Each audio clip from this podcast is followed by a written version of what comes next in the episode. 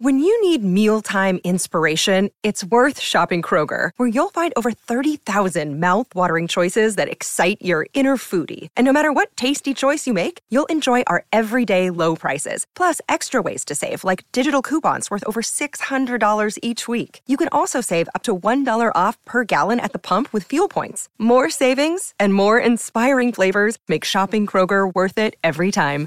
Kroger, fresh for everyone. Fuel restrictions apply.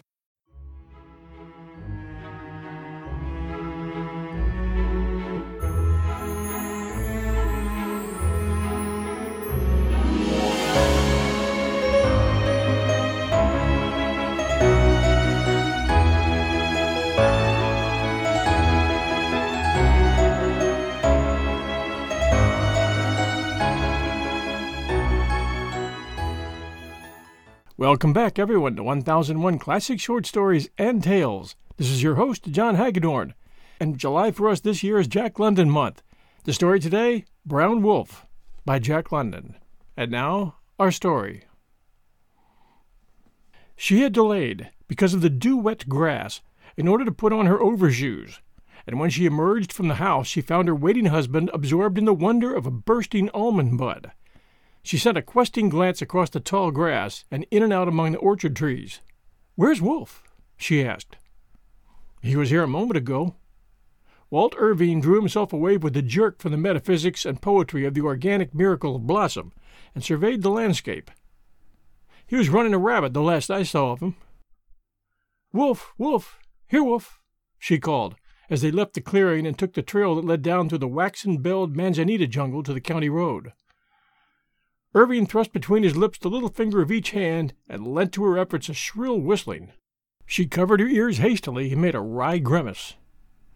My, for a poet, delicately attuned and all the rest of it, you can make unlovely noises. My eardrums are pursed. You out whistle Orpheus. I was about to say a street Arab, she concluded severely. Poesy does not prevent one from being practical. At least it doesn't prevent me. Mine is no futility of genius that can't sell gems to the magazines. He assumed a mock extravagance and went on. I am no attic singer, no ballroom warbler. And why? Because I'm practical. Mine is no squalor of song that can't transmute itself, with proper exchange value, into a flower crowned cottage, a sweet mountain meadow, a grove of redwoods, an orchard of thirty seven trees, one long row of blackberries and two short rows of strawberries, to say nothing of a quarter of a mile of gurgling brook. Oh, that all your song transmutations were as successful? She laughed. Name one that wasn't.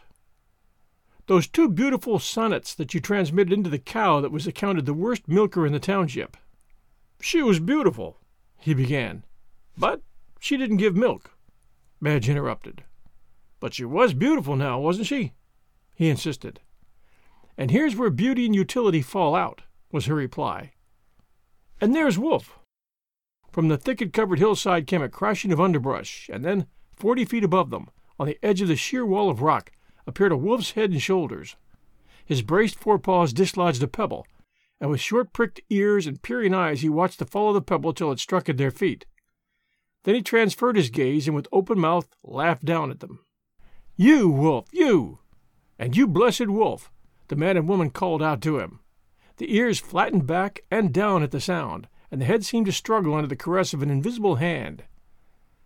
They watched him scramble backward into the thicket, then proceeded on their way. Several minutes later, rounding a turn in the trail where the descent was less precipitous, he joined them in the midst of a miniature avalanche of pebbles and loose soil. He was not demonstrative. A pat and a rub around the ears from the man, and a more prolonged caressing from the woman, and he was away down the trail in front of them, gliding effortlessly over the ground in true wolf fashion. In build and coat and brush he was a huge timber wolf, but the lie was given to his wolfhood by his color and marking. There the dog unmistakably advertised itself. No wolf was ever colored like him. He was brown, deep brown, red brown, an orgy of browns. Back and shoulders were a warm brown that paled on the sides, and underneath to a yellow that was dingy because of the brown that lingered in it. The white of the throat and paws and the spots over the eyes was dirty because of the persistent and ineradicable brown, while the eyes themselves were twin topazes, golden and brown. The man and woman loved the dog very much. Perhaps this was because it had been such a task to win his love. It had been no easy matter when he first drifted in mysteriously out of nowhere to the little mountain cottage.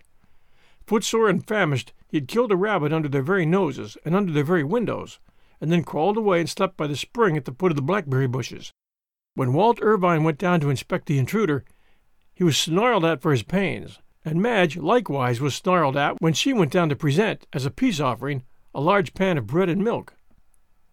A most unsociable dog he proved to be, resenting all their advances, refusing to let them lay hands on him, menacing them with bared fangs and bristling hair. Nevertheless, he remained, sleeping and resting by the spring, and eating the food they gave him after they set it down at a safe distance and retreated. His wretched physical condition explained why he lingered, and when he had recuperated, after several days' sojourn, he disappeared. And this would have been the end of him, so far as Irvine and his wife were concerned, had not Irvine at that particular time been called away into the northern part of the state. Biding along on the train, near the line between California and Oregon, he chanced to look out of the window and saw his unsociable guest sliding along the wagon road, brown and wolfish, tired yet tireless, dust covered and soiled with two hundred miles of travel. Now Irvine was a man of impulse, a poet. He got off the train at the next station, bought a piece of meat at a butcher shop, and captured the vagrant on the outskirts of the town. The return trip was made in the luggage car, and so Wolf came a second time to the mountain cottage. Here he was tied up for a week and made love to by the man and the woman. But it was very circumspect love making. Remote and alien as a traveler from another planet, he snarled down their soft spoken love words. He never barked, and all the time they had him he was never known to bark. To win him became a problem. Irvine liked problems. He had a metal plate made on which was stamped, Return to Walt Irvine, Glen Ellen, Sonoma County, California. This was riveted to a collar and strapped about the dog's neck. Then he was turned loose, and promptly he disappeared. A day later came a telegram from Mendocino County. In twenty hours he had made over a hundred miles to the north, and was still going when captured. He came back by Wells Fargo Express, was tied up three days, and was loosed on the fourth, and lost again. This time he gained southern Oregon before he was caught and returned.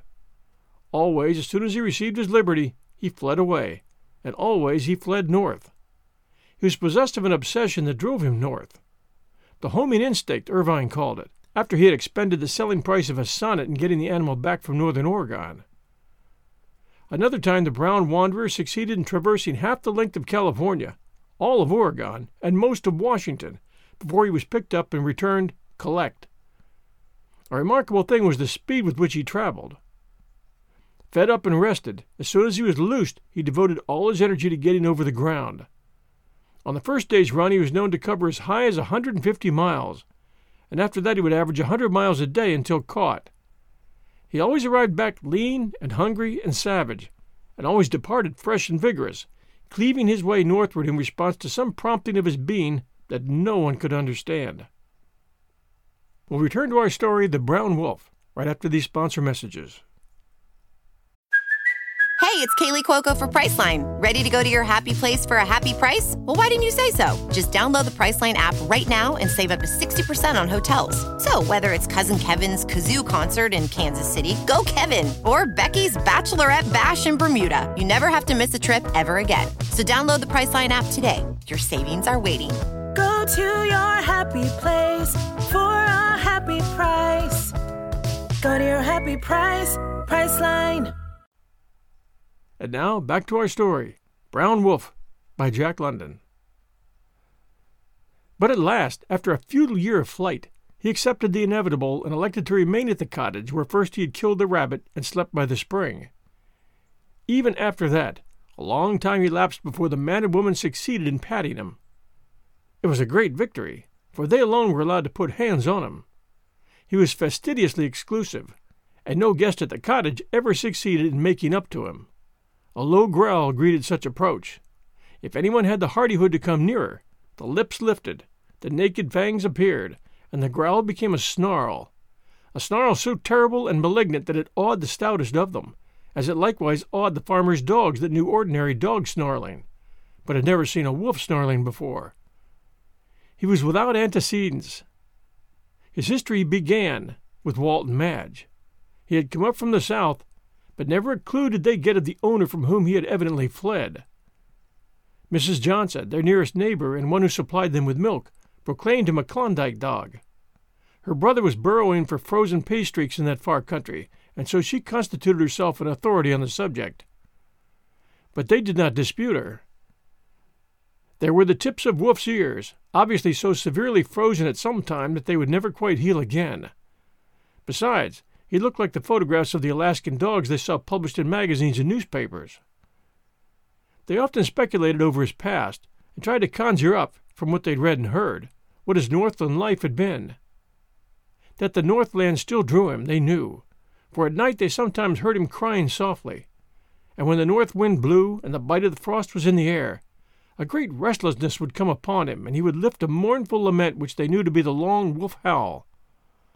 Yet he never barked. No provocation was great enough to draw from him that canine cry. Long discussion they had, during the time of winning him, as to whose dog he was. Each claimed him, and each proclaimed loudly any expression of affection made by him. But the man had the better of it at first, chiefly because he was a man. It was patent that Wolf had had no experience with women. He did not understand women. Madge's skirts were something he never quite accepted. The swish of them was enough to set him a bristle with suspicion, and on a windy day she couldn't approach him at all. On the other hand, it was Madge who fed him. Also, it was she who ruled the kitchen, and it was by her favor, and her favor alone, that he was permitted to come within that sacred precinct. It was because of these things that she bade fair to overcome the handicap of her garments. Then it was that Walt put forth special effort, making it a practice to have Wolf lie at his feet while he wrote, and between petting and talking, losing much time from his work.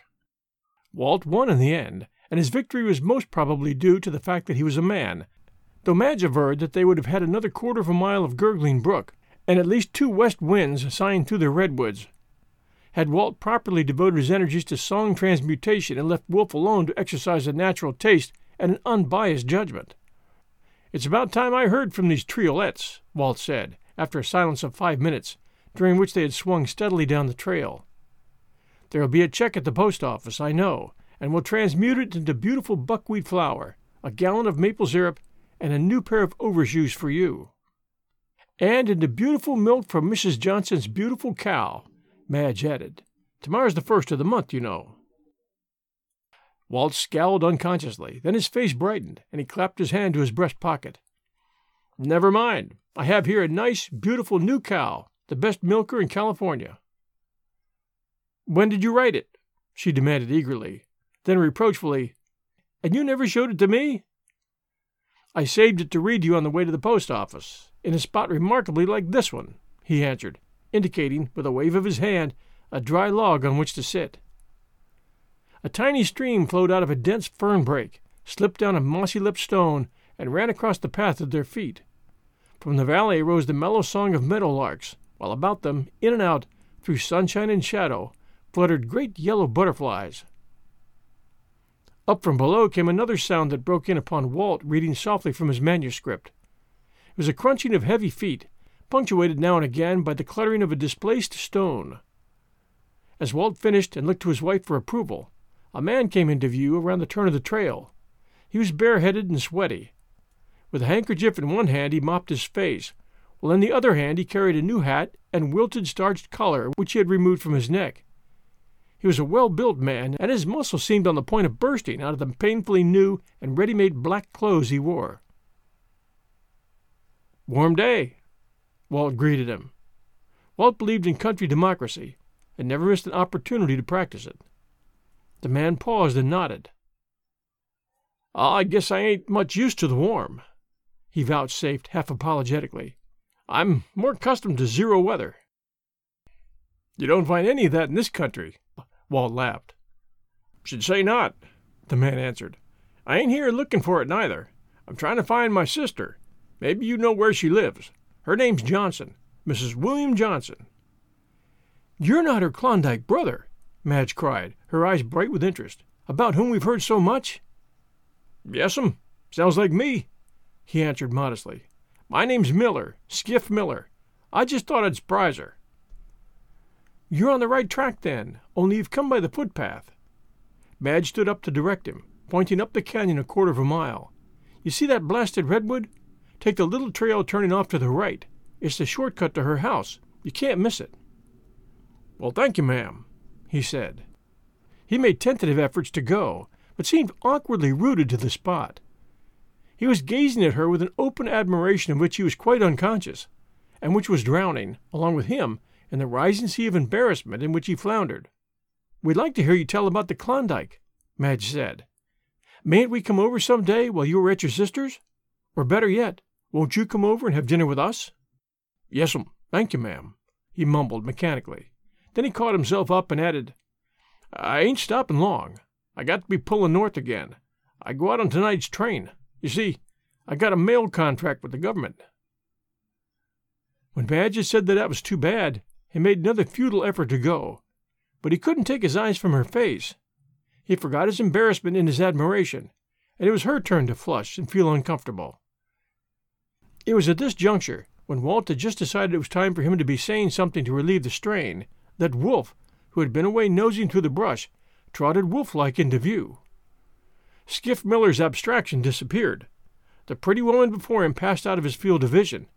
He had eyes only for the dog, and a great wonder came into his face. Well, I'll be hanged, he enunciated slowly and solemnly. He sat down ponderingly on the log, leaving Madge standing. At the sound of his voice, Wolf's ears had flattened down, then his mouth had opened in a laugh. Wolf trotted slowly up to the stranger and first smelled his hands and then licked them with his tongue.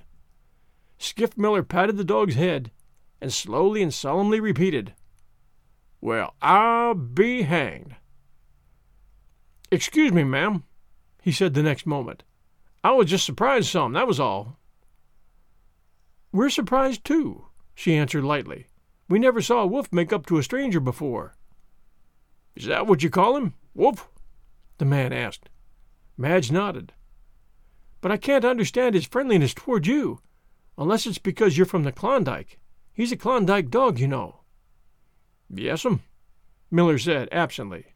He lifted one of Wolf's forelegs and examined the footpads, pressing them and denting them with his thumb. Kinder soft, he remarked. He ain't been on the trail for a while. I say, Walt broke in, it's remarkable the way he lets you handle him. Skiff Miller arose, no longer awkward with admiration of Madge, and in a sharp, businesslike manner asked, How long you had him? But just then the dog, squirming and rubbing against the newcomer's legs, opened his mouth and barked. It was an explosive bark, brief and joyous, but it was a bark. That's a new one on me, Skiff Miller remarked. Walt and Madge stared at each other. The miracle had happened. Wolf had barked. It's the first time he ever barked, Madge said. First time I ever heard him, too, Miller volunteered.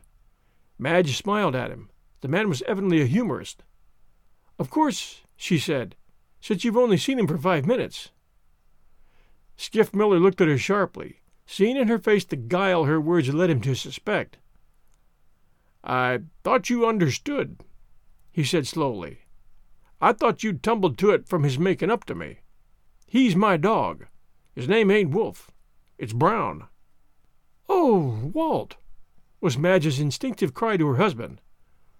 Walt was on the defensive at once. How do you know he's your dog? he demanded. Because he is, was the reply. Mere assertion, Walt said sharply. In his slow and pondering way, Skiff Miller looked at him, then asked, with a nod of his head toward Madge, How do you know she's your wife? You just say, Because she is, and I'll say it's mere assertion. The dog's mine. I bred him and raised him, and I guess I ought to know. Look here, I'll prove it to you. Skiff Miller turned to the dog. Brown! His voice rang out sharply, and at the sound the dog's ears flattened down as to a caress. Gee! The dog made a swinging turn to the right. Now mush on! And the dog ceased his swing abruptly and started straight ahead, halting obediently at command. I can do it with whistles, Skiff Miller said proudly. He was my lead dog. But you're not going to take him away with you? Madge asked tremulously. The man nodded. Back into that awful Klondike world of suffering? He nodded and added, Oh, it ain't so bad as all that. Look at me. Pretty healthy specimen, ain't I? But the dogs, the terrible hardship, the heartbreaking toil, the starvation, the frost. Oh, I've read about them, and I know. I nearly ate him once, over on Little Fish River. Miller volunteered grimly. If I hadn't got a moose that day, was all that saved him. I'd have died first before eating a dog, Madge cried. Things is different down here, Miller explained. You don't have to eat dogs. You think different just about the time you're all in. You've never been all in, so you don't know anything about it. That's the very point, she argued warmly. Dogs are not eaten in California. Why not leave him here? He's happy.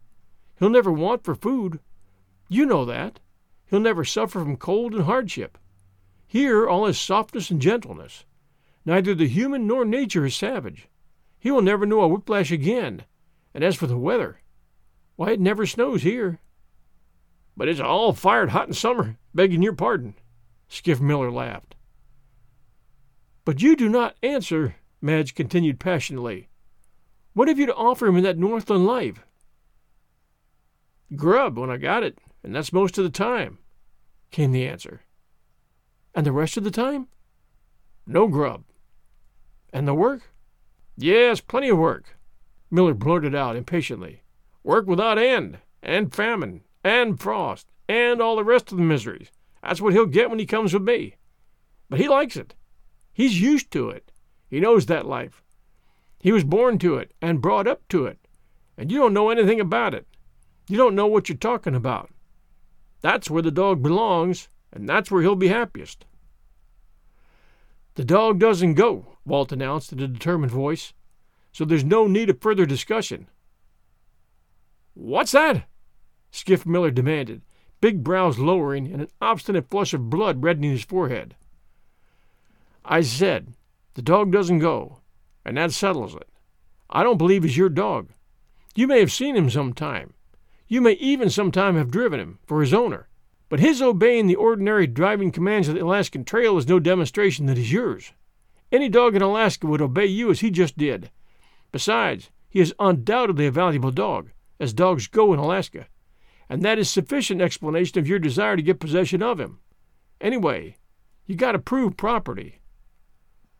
Skiff Miller, cool and collected, the obstinate flush a trifle deeper on his forehead, his huge muscles bulging under the black cloth of his coat, carefully looked the poet up and down as though measuring the strength of his slenderness. The Klondiker's face took on a contemptuous expression as he said finally, I reckon there's nothing in sight to prevent me from taking the dog right here now. Walt's face reddened, and the striking muscles of his arms and shoulders seemed to stiffen and grow tense. His wife fluttered apprehensively into the breach. Maybe Mr. Miller is right, she said. I'm afraid that he is. Wolf does seem to know him, and certainly he answers to the name of Brown. He made friends with him instantly, and you know that's something he never did with anybody before. Besides, look at the way he barked. He was just bursting with joy. Joy over what? Without a doubt, finding Mr. Miller. Walt's striking muscles relaxed, and his shoulders seemed to droop with hopelessness. I guess you're right, Madge, he said. Wolf isn't Wolf, but Brown, and he must belong to Mr. Miller. Perhaps Mr. Miller will sell him, she suggested. We can buy him. Skiff Miller shook his head, no longer belligerent, but kindly, quick to be generous in response to the generousness. I had five dogs, he said, casting about for the easiest way to temper his refusal. He was the leader. They was the crack team of Alaska. Nothing could touch 'em. In '98 I refused $5,000 for the bunch. Dogs was high then, anyway, but that wasn't what made the fancy price. It was the team itself. Brown was the best in the team. That winter I refused twelve hundred for him. I didn't sell him then, and I ain't a selling him now. Besides, I think a mighty lot of that dog. I've been looking for him for three years. It made me fair sick when I found out he'd been stole, and the value of him. But, well, I liked him so, that's all. I couldn't believe my eyes when I seen him just now. I thought I was dreaming. It was too good to be true. Why, I was his nurse. I put him to bed snug every night. His mother died, and I brought him up on condensed milk at two dollars a can when I couldn't afford my own coffee. He never knew any mother but me. He used to suck my finger regular, that darn little pup. That finger right there. And Skiff Miller, too overwrought for speech, held up a forefinger for them to see. That very finger, he managed to articulate, as though it somehow clinched the proof of ownership and the bond of affection. He was still gazing at his extended finger when Madge began to speak. But the dog, she said. You haven't considered the dog. Skiff Miller looked puzzled. Have you thought about him? she asked. I don't know what you're driving at, was his response. Maybe the dog has some choice in the matter, Madge went on. Maybe he has his likes and desires. You haven't considered him. You give him no choice. It's never entered your mind that he possibly might prefer California to Alaska. You consider only what you like. You do with him as you would with a sack of potatoes or a bale of hay. This was a new way of looking at it, and Miller was visibly impressed as he debated it in his mind. Madge took advantage of his indecision. If you really love him, well, what would be happiness to him would be your happiness also, she urged. Skiff Miller continued to debate with himself, and Madge stole a glance of exultation to her husband, who looked back warm approval. What do you think? the Klondiker suddenly demanded. It was her turn to be puzzled. What do you mean? she asked. Do you think he'd sooner stay in California? She nodded her head with positiveness. I'm sure of it. Skiff Miller again debated with himself, though this time aloud, at the same time running his gaze in a judicial way over the mooted animal. He was a good worker. He done a heap of work for me. He never loafed on me, and he was a Joe dandy at hammering a raw team into shape. He got a head on him. He can do everything but talk. He knows what you say to him. Look at him now. He knows we're talking about him.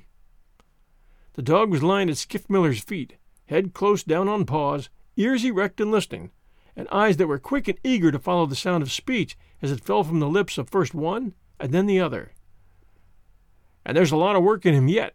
He's good for years to come, and I do like him. Once or twice after that, Skiff Miller opened his mouth and closed it again without speaking. And finally he said, I'll tell you what I'll do. Your remarks, ma'am, has some weight in 'em. The dog's worked hard, and maybe he's earned a soft berth and has got a right to choose. Anyway, let's leave it up to him. Whatever he says goes. You people stay right here settin' down I'll say goodbye and walk off casual like. If he wants to stay, he can stay. If he wants to come with me, let him come. I won't call him to come, and don't you call him to come back.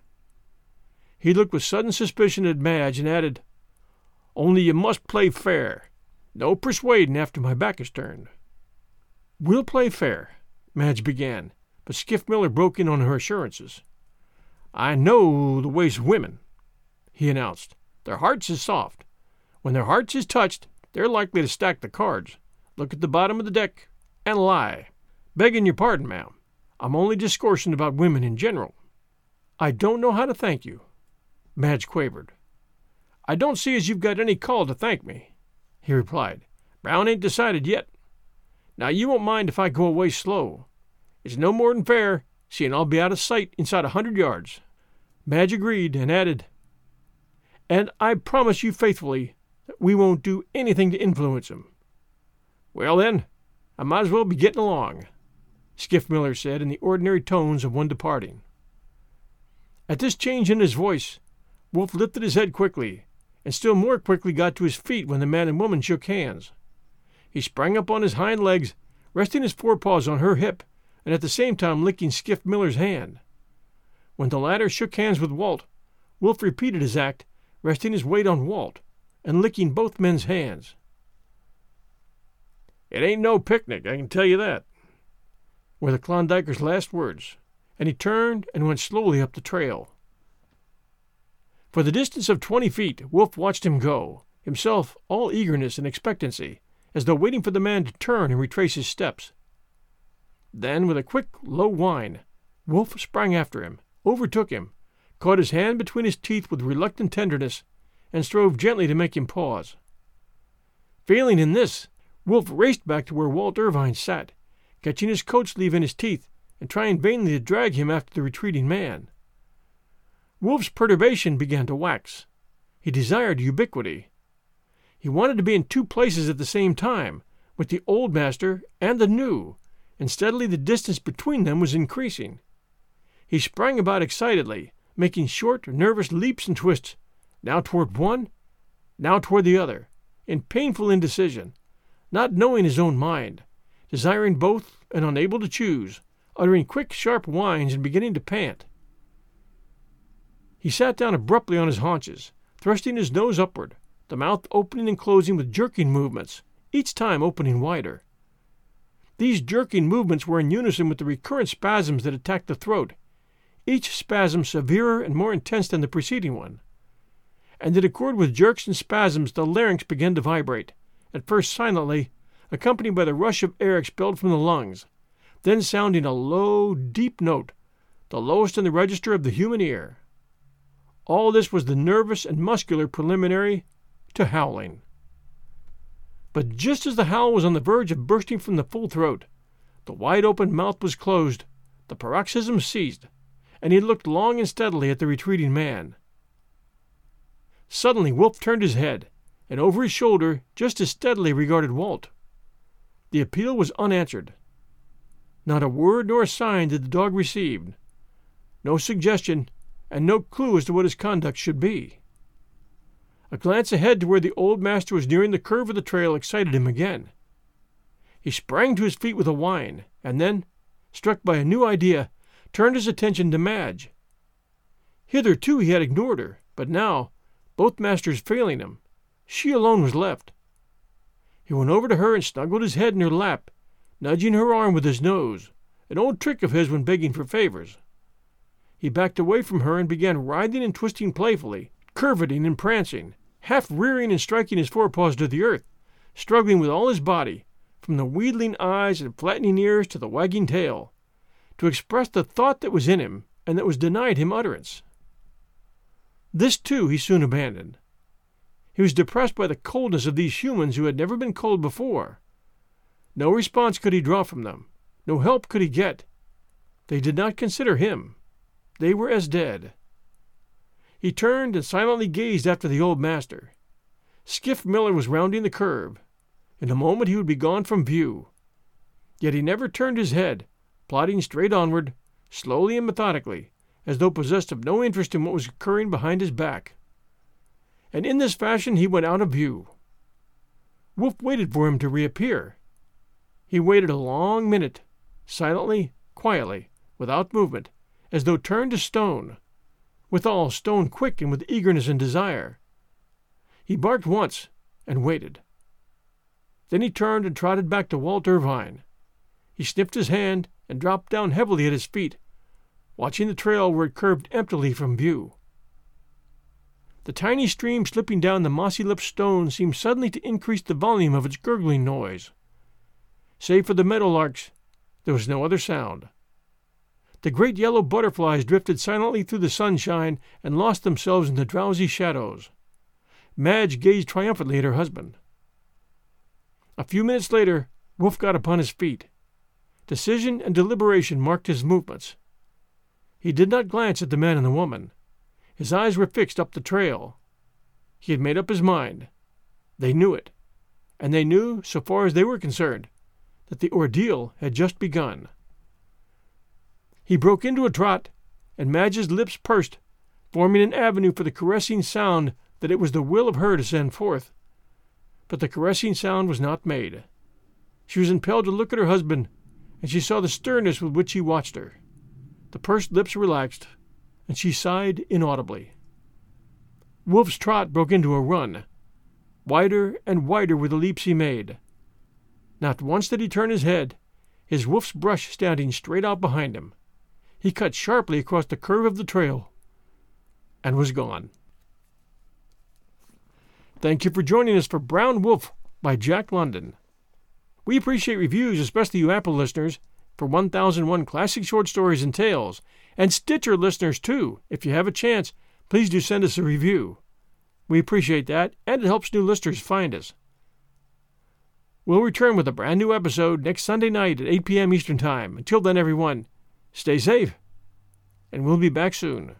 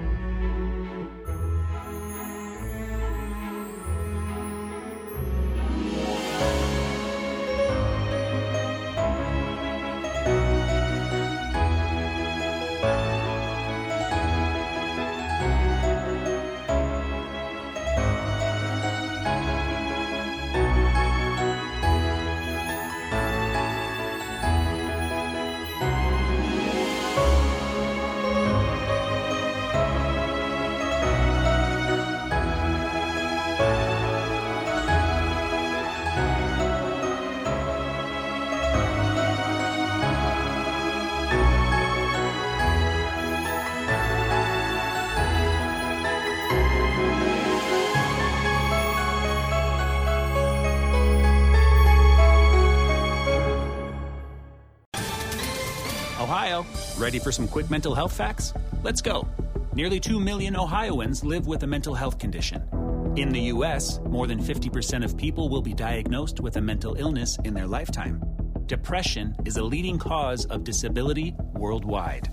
So, why are some of us still stigmatizing people living with a mental health condition when we know all of this? Let's listen to the facts and beat the stigma. Ohio, challenge what you know about mental health at beatthestigma.org.